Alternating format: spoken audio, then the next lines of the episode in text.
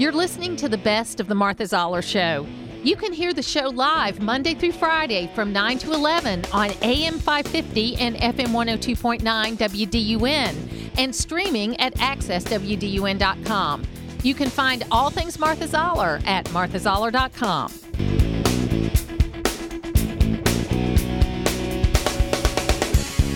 Matt Brown's here with us a little bit early today because we're going to be talking to the governor at the bottom of the hour. And of course, it is big day. Uh, uh, we've got the Herschel Walker debate today. On Tuesday, you've got the Brad Raffensperger debate, which Matt Brown will be on the panel. How you doing, Matt? Hey, Martha, doing pretty well this morning. Yeah. So tell us first of all, are you in Savannah with the rest of the I world? am not in Savannah. I am I am back in Atlanta after having followed Kemp and Abrams around um, all all week and everything, and I'm now looking at um, getting prepared, actually, as you were saying, for this debate here in Atlanta, and and thinking about what's going on in the Secretary of State debate um, before all that goes. So covering covering my own debate um, before, um, but keeping but keeping an eye out on what's going on down in Savannah with the Senate. Yeah, everybody doesn't have to be there anyway. So that's just the way it is. Hey, so what are you looking for tonight for tonight?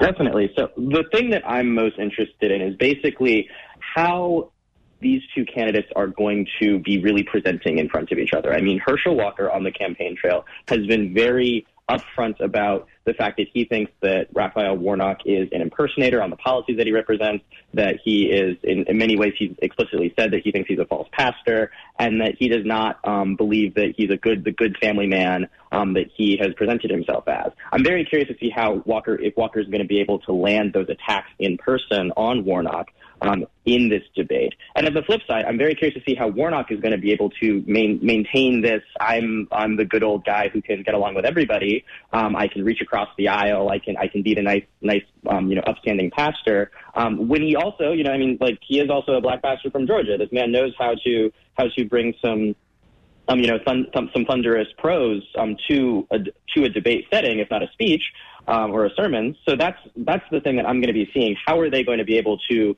maintain um, their their personalities and their and their personas in this moment when debates just drag people into the mud, and it, it's going to be interesting to see to see who comes out dirtier. Well, yesterday, Warnock said something amazing where he said, and I heard it on one newscast in his voice, then I didn't hear it again. So I don't know if they decided it wasn't newsworthy. I don't know. But he said, yes, we're just, they're getting too personal in this race. And I'm thinking to myself, uh, they're not getting too personal in the race. You've been personal since the first ad you ran. Um, they're not, he says, oh, we need to talk about the issues and not people's personal lives. Well, um, I think pretty much most of the ads. Now, I know a lot of the negative Herschel Walker ads have been by super PACs, but there have been several that have, I'm Raphael Warnock and I approve this message. So he's been talking about Herschel Walker's personal life too. Yeah, one of the ads that, that has been going on since the beginning, as you note, is from um, Herschel Walker's um, ex-wife saying that, that he held a gun to her head. Now, that's from an NBC interview from 2009, I believe, that they actually were, that Herschel Walker was actually there and they were talking about his mental health issues. But what, Raphael Warnock just wants to present that without comment um, in those ads.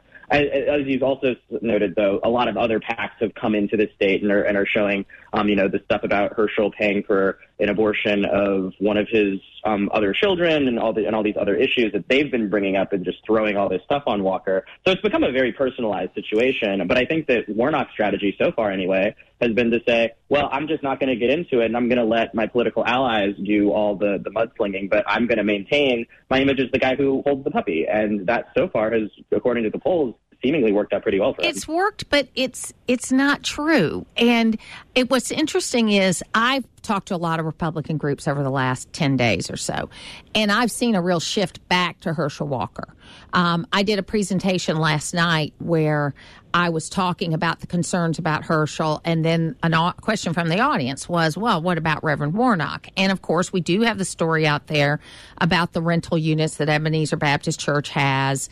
Um, we've got finally the ad with the body cam call from, or the body cam coverage of his ex-wife uh, in the famous 2020 he almost ran over me incident. I mean, she said he ran over him, but he didn't actually run over her. But still, he got in his car. I think we can agree he got in his car angrily and took off, and she had to jump out of the way. I think that is true.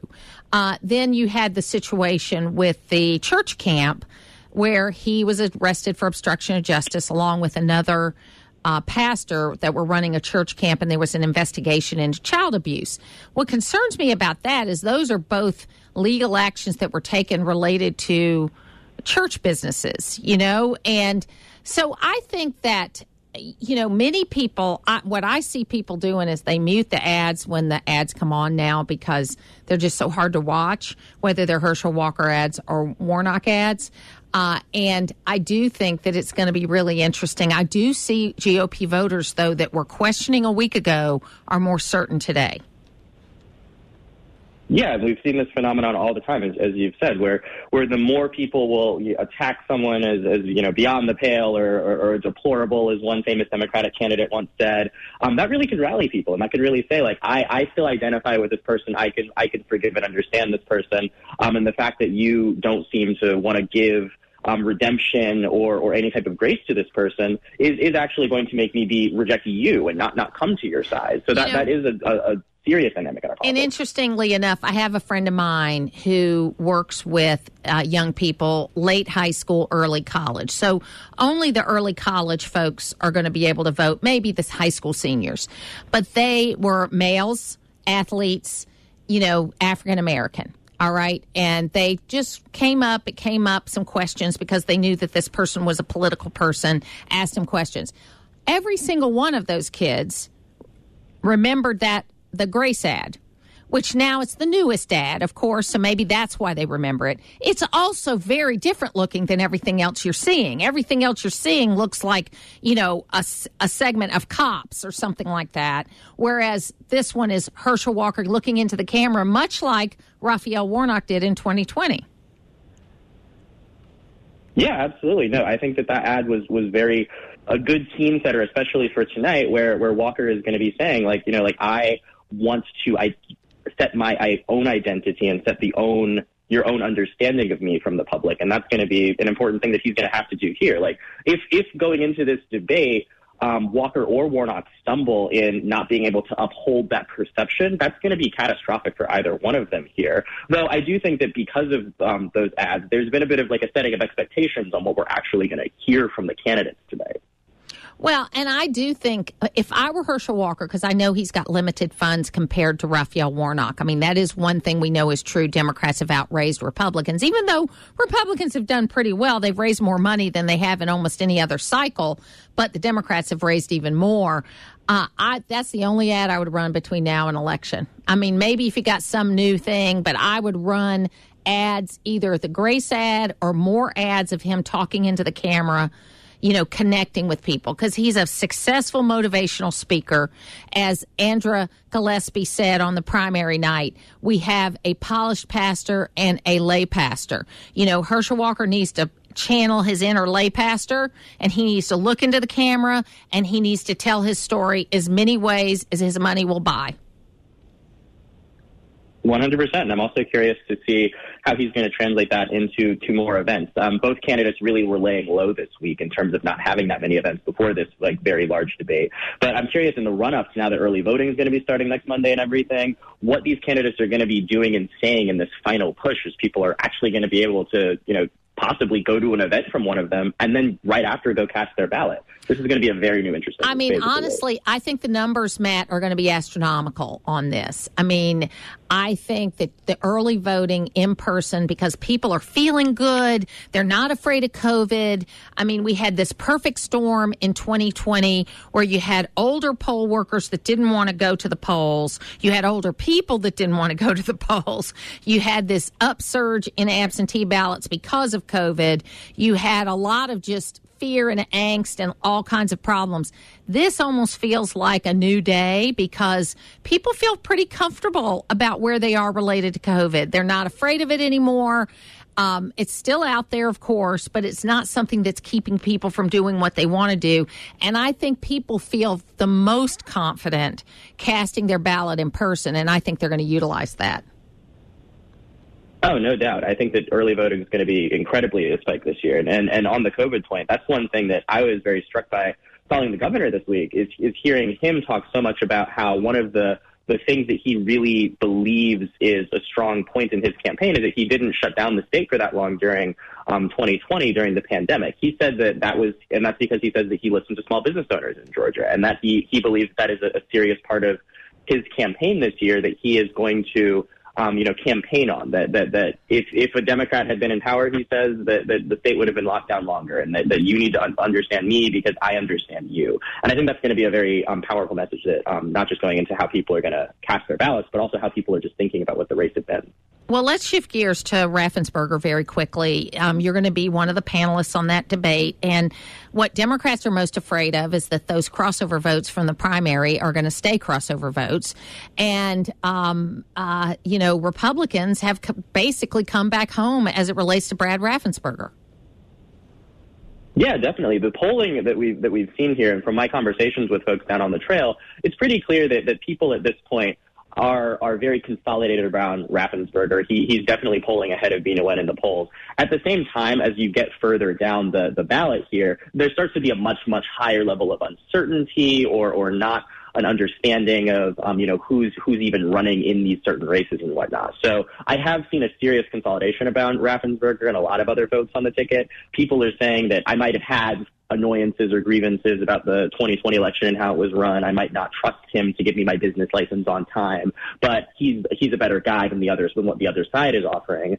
Whereas Nguyen, her her job has been to really make sure that everyone in the state actually even knows who she is. So she only just recently went up with ads that are attacking Raffensperger as, um, you know, a, a, supporter of SB 202, the Election Integrity Act. She she's been going up, um, you know, talking about abortion, which is not something that the Secretary of State actually has all that much to do with, but that she um, believes is something that voters um, care about in this election.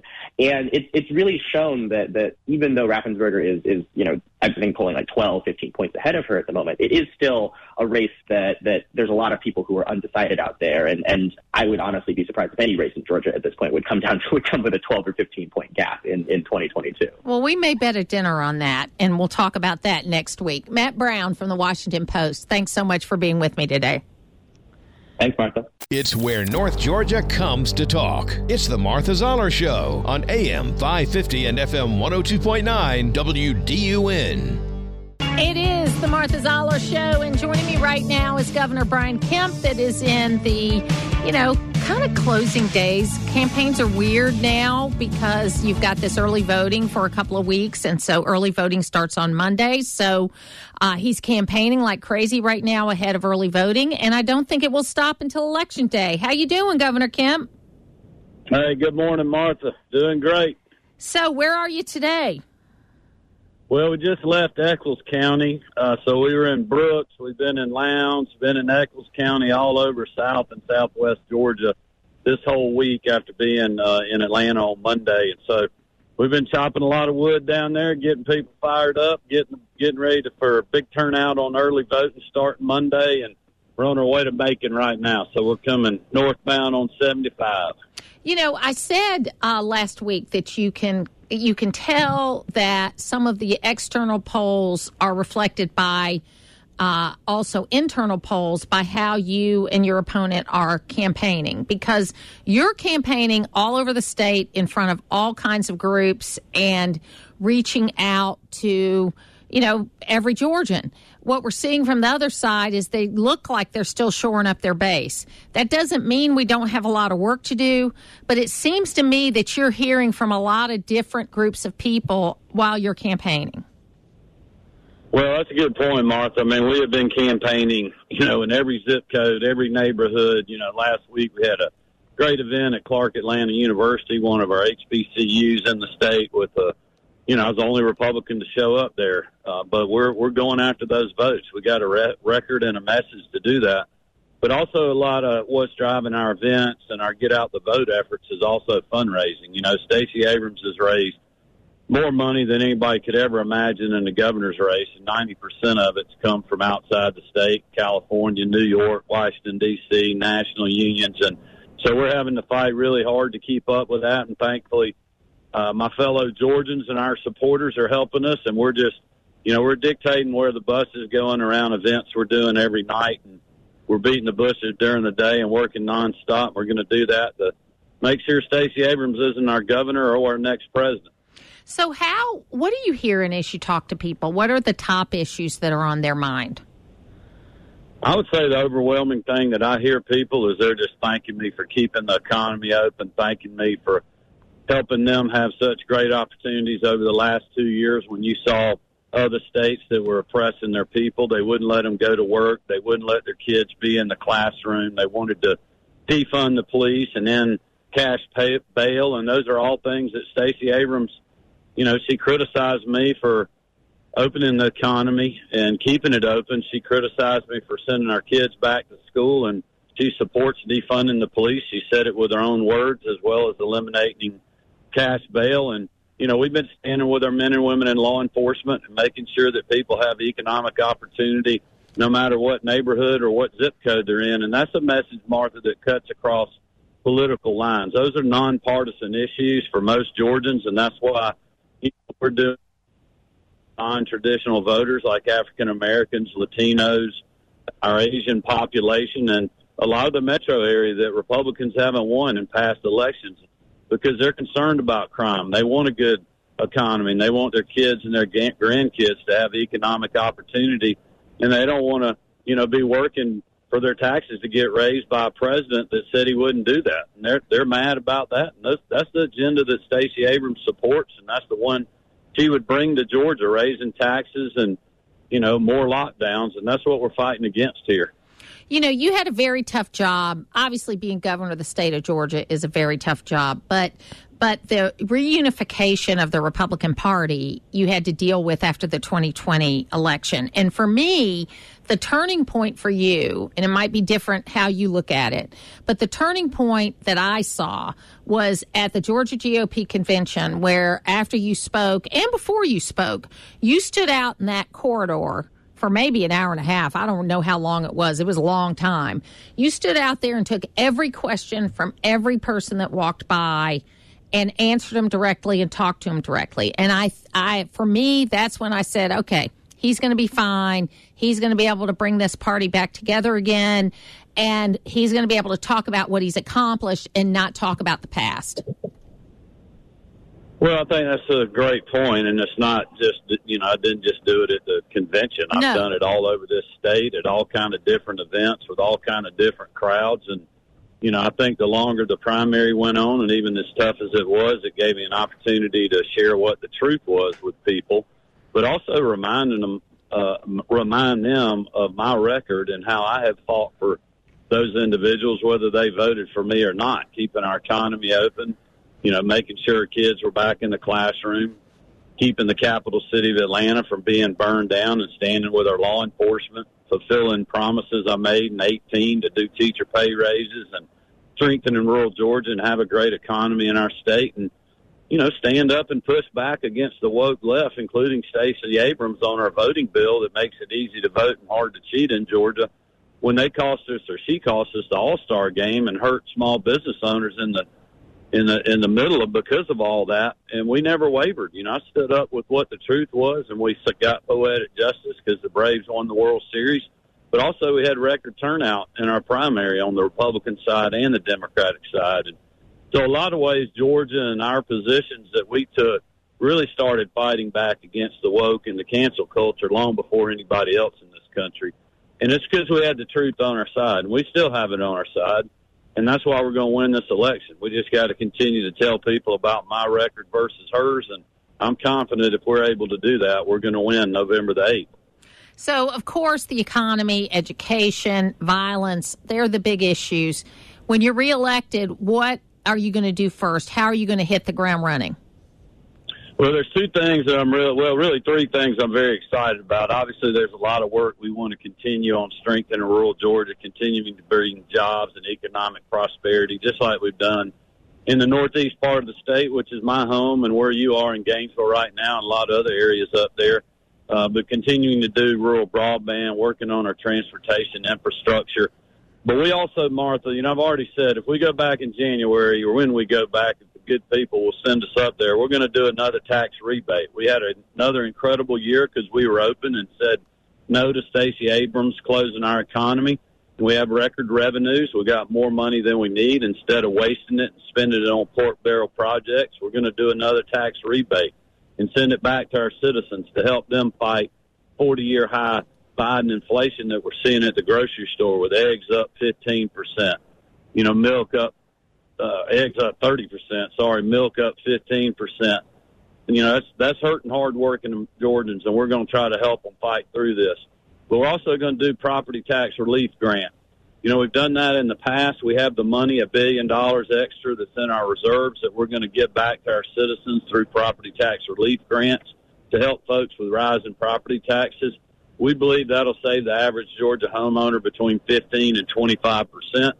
And then we have a great plan to deal with a little bit of learning loss that we've seen in our state and to help our kids on an individual needs basis per school, per student.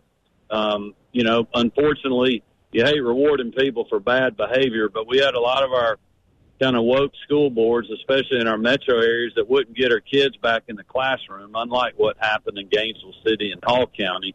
Um, and that's not, you know, that wasn't the right thing to do, but we don't need to penalize our children. So we're making grants available to help them get, get back and deal with learning loss. We got money in the budget to help our uh, paraprofessionals. We have 9,000 of them in the classroom to be able to get certified so they become full-time teachers to help with that issue. And then we also are continuing to do more on school safety grants and other things to train school resource officers and help our schools be prepared to keep their campuses safe. Thankfully, in this state, we did a big grant back in 2019 before the latest round of violence. So we have been on the forefront of that and many other things like the Mental Health Parity Act and dealing with mental health issues in our state. We want to continue all of that good work and do some more. Yeah, I was driving to Jekyll Island uh, this week for the state school board um, retreat, and I appreciate you appointing me to that board. It's been great work, and we've certainly, I've certainly enjoyed doing it and learned a lot. I understand now why it's a seven-year term because it takes a long time to get your feet on the ground. But what I will tell you is, we took the back way all the way because we like to drive through towns rather than be on 16 the whole time. And there was development all over the place. I mean, and you could tell by the development that it was businesses, it was jobs. And I remember saying to Lynn, I said, you know, in, in a couple of years, people are going to be working here. And that's what we're creating. That's what Brian Kemp has created is this ability that no matter where you live in Georgia, there's going to be some economic opportunity for you to live, work, and play where you want to in Georgia.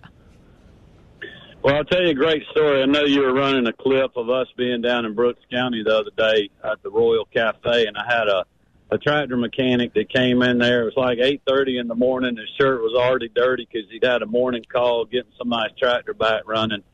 And I was talking to the owner of the company last night at an event in Thomasville, and he was telling me about the guy meeting me and saw, showed me the picture we took, and he said this guy's gone from making twenty dollars an hour to making forty dollars an hour as a mechanic. He was able to buy a home. He flipped that home and made like eighty thousand dollars when he did that, and was able to buy a little bit bigger house and have the same payment.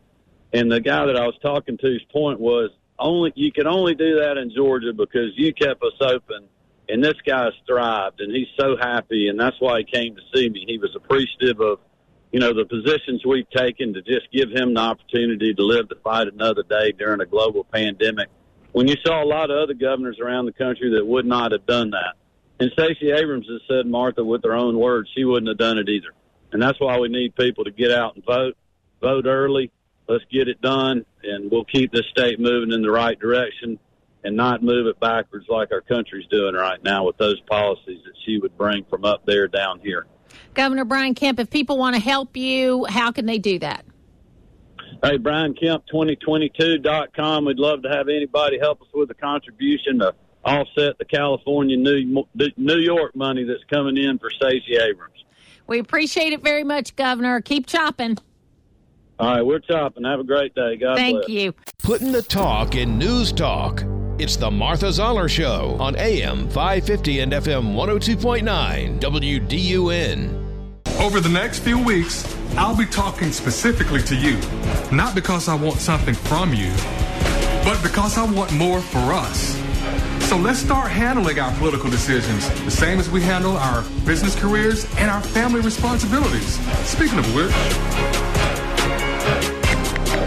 It is the Martha Zoller Show, and that was Kelvin King. We played you part of the audio yesterday. We played you the rest this morning, and Kelvin King is on the phone with me right now. I gave a speech yesterday at uh, Lanier Village Estates, and I had several people come up to me and go, You introduced me to Kelvin King, and I sure hope he's going to do something else. Well, I told him that you just had, Kelvin. How are you? Hey, good morning, Martha. Happy to be here with you again. Yeah, you're very Hope popular well. with the little old ladies. Okay. So, Well, thank you. Thanks so much.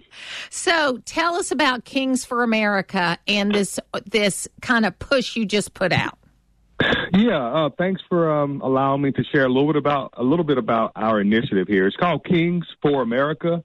It's just a play on my last name, obviously, but it's also focused on a segment of the voting population that the Democrats typically think that they have it in the bag. And uh, Stacey Abrams, you know, she's made comments about you know, if black men vote, she wins. So they have a a, a full court press on the black male vote uh, because that is a uh, a very important segment um, of the demographics that will help the Democrats, and that's the segment that we want to target. We think that you know, there's about a million black male Democrats, about 700 that typically vote uh, in multiple elections, and if we can chip into that, we think we can chip into a portion of that 700,000 and and focus on the about 250,000 who are weak Democrats or swing voters uh, within that 250,000. If we can cut into that, let's say 50,000, we've made a huge difference in every race up and down the ballot for the Republican Party. So we know that there are black males that are disenchanted with the Democratic Party, and they're not necessarily leaving the Democratic Party, but they're open to vote, you know, across the ballot. And that's those are the, the, the people, those are the targets, those are the men that we want to talk with, because those are the ones that are more open to listening to our message, and they can see that our Republican conservative message is a much much more beneficial message than what the Democrats are doing right now. So you said there's roughly a million black male voters in Georgia, and seven hundred thousand uh, Dem- thousand Democrats, Dem- Democrats. a million Democrat male voters in Georgia. Mm-hmm. 700,000 of them vote, which I think is a pretty good turnout, actually, um, to get 70%. Um, wow, that's pretty exciting. And you know what? For the fir- I think what's kind of exciting uh, in general is that for the first time in a long time, I've heard Democrats talk about black men, specifically about black men. They've spent a lot of time talking about all kinds of other things and ignoring black men and black women but they're talking about black men and what they need. I mean, you hear the things like the clips you you played at the beginning that we played yesterday from Charlemagne the God or something like that. Uh, but I, you know, I think it's an important message because they shouldn't be left out. You know, Right. there's it's an important electorate. Why shouldn't both parties go after that electorate? Yeah, and the Democrats are doing it right now. And I just want to encourage as many people um, to be open to having a conversation, talking with anyone that you that you may come across about our principles, our party. Just give them that type of engagement to where they see that we are a, a, a big a big tent party. We are open and welcoming of all who uh, you know believe in believes in America and American values and capitalism like the traditional Republicans do. And you know we're going to be hosting several other discussions following my intro video. We're going to be ho- hosting several other discussions, um, and you know we want to hear more about what's on the minds of black men. And you know we can't just engage every four years or every two years. We have to continue this conversation, um, you know, continuously. That way, people, you know, non-traditional, you know, conservatives or or Democrats will see that we are a welcoming welcoming party.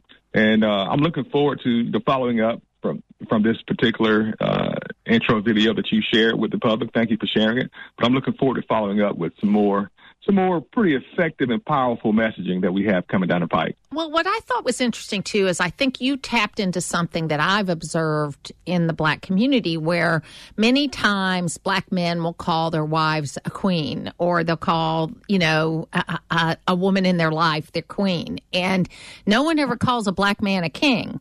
And I I I really I have have watched it from afar, being you know a white bread and mayonnaise white girl. I haven't commented on it very often, you know, but it's something I've noticed, and I think that there's a lot of people that miss that.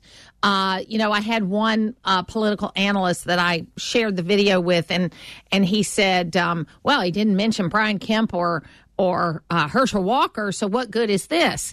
And I said, no, this is about a long term strategy. Yes, right, we want to get right. people, we want to get people out to vote in this election, of course, and we want them to vote Republican. But it's more about kind of like, you know, Joe Lowry said in his book, uh, Zell Miller said in his book, A National Party No More, about the taking for granted of the black vote within the Democratic Party, where the only time that black folks heard from Democrats was at election time. I think what you're saying, if I'm getting this, is that this mm-hmm. is a conversation that has to go on and that we have to not only win you over, but we've got to keep you. Yes, exactly. And that gentleman who made that comment, um, I mean, that's exactly uh, where we where we typically drop the ball as Republicans. We think that we need to, to do some hyper messaging right around election season, right? And that doesn't work. It, it falls on deaf ears to people who don't, who are non traditional voters who don't typically vote uh, conservative. If we if we truly want to expand the tent, we have we have to reach out. And I like that you brought up how we play on the word kings. You know, my last name is King, and and and in the black community, there's a lot of conversations about kings and queens, and oftentimes, you know, the black girl magics and, and hey queen, as when we're referring to black women.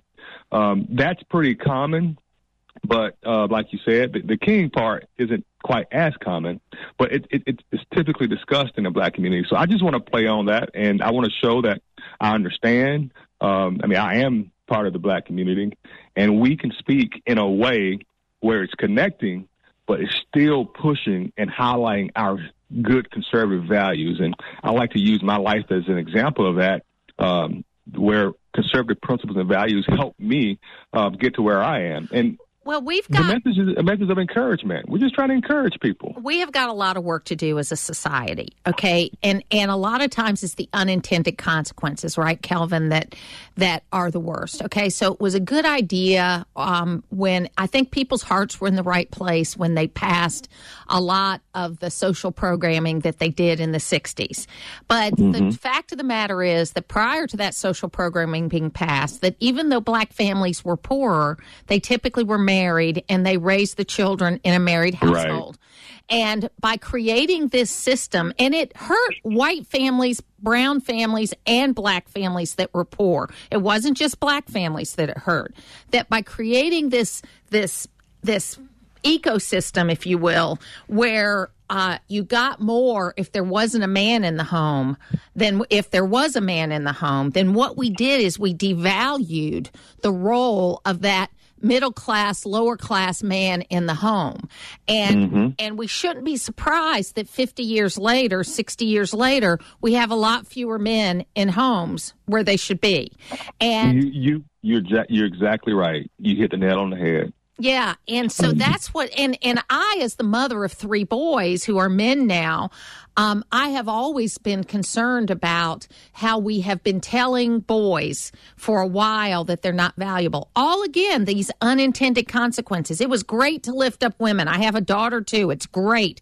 I've I've benefited from all of that. But but all mm-hmm. this lifting up of women which needed to be done, it didn't have to be done at the expense of putting down men.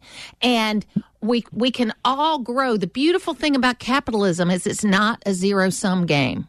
Mm-hmm. And what you said, what I heard you say is that we're all interconnected. Yes. And I think that that is a message that we need to always settle on. I mean, regardless if there's a a, a outreach effort to a you know Indian American community or a Pacific American community, community or Black American community, Asian, whatever. Those are outreaches. That, that's great. It's healthy, but if any community is weak, if any community community is struggling, that means America is weaker and America is struggling. So I think it's very appropriate for for us to to you know, cater or craft our messaging to specific communities. I think it's important for us to have the messengers that connect best with a variety of communities because we need the messaging to get out, regardless of how it gets out. We need the messaging to get out. The messaging of we're all Americans, we're all important, we're all valuable, and we can all do it. Uh, I think confidence is missing a lot, in, in particularly the black male community. Um, you know, I, I, I don't think that we lack opportunities. I don't think we lack a drive. I think we just lack the confidence, oftentimes the direction, in order to change our lives. And, and the, you know, we we, fact- we we can help the fact of the matter is, if you close your eyes and you imagine a world without the United States in it, it would be a very dark place. And this is still the only place in the world where you can come and you can start with nothing and you can make yourself into something. We don't exactly. have these arbitrary class systems. Yes, we've had problems. Yes, we've we've made the same mistakes the humans have made throughout the ages, okay? But mm-hmm. we have a framework through our constitution that gives us the ability to work our way out of this. And I'm very encouraged about what you're doing, number one, but also, even though the inflation numbers were terrible and all kinds of things are going on right now that we haven't seen in 40 or 50 years, we're going to work our way out of this. Mm-hmm. We will. We will together, though. We've got to be a big tent party uh, once again. Absolutely. Kelvin King, how can people get more information? Yeah, uh, just go to uh, Let's Win for America. Let's Win for America Action. Uh, we we have Facebook. We have uh, our website. Uh, we're all over social media. Uh, go there, check out our videos. We have some stuff coming down the pike. I think you're going to like it. And um, let's just get together and, and let's make sure that the the red wave hits Georgia. And early voting starts on Monday, folks. Get out and vote. Make a plan to vote, um, and make sure that your vote is counted. I appreciate very much uh, you being with me today, Kelvin. Thank you. Sure. Thanks for having me, Martha. To hear the full versions of last week's Martha Zoller shows, go to the podcast page at accesswdun.com, and you can follow me on social media at Martha Zoller.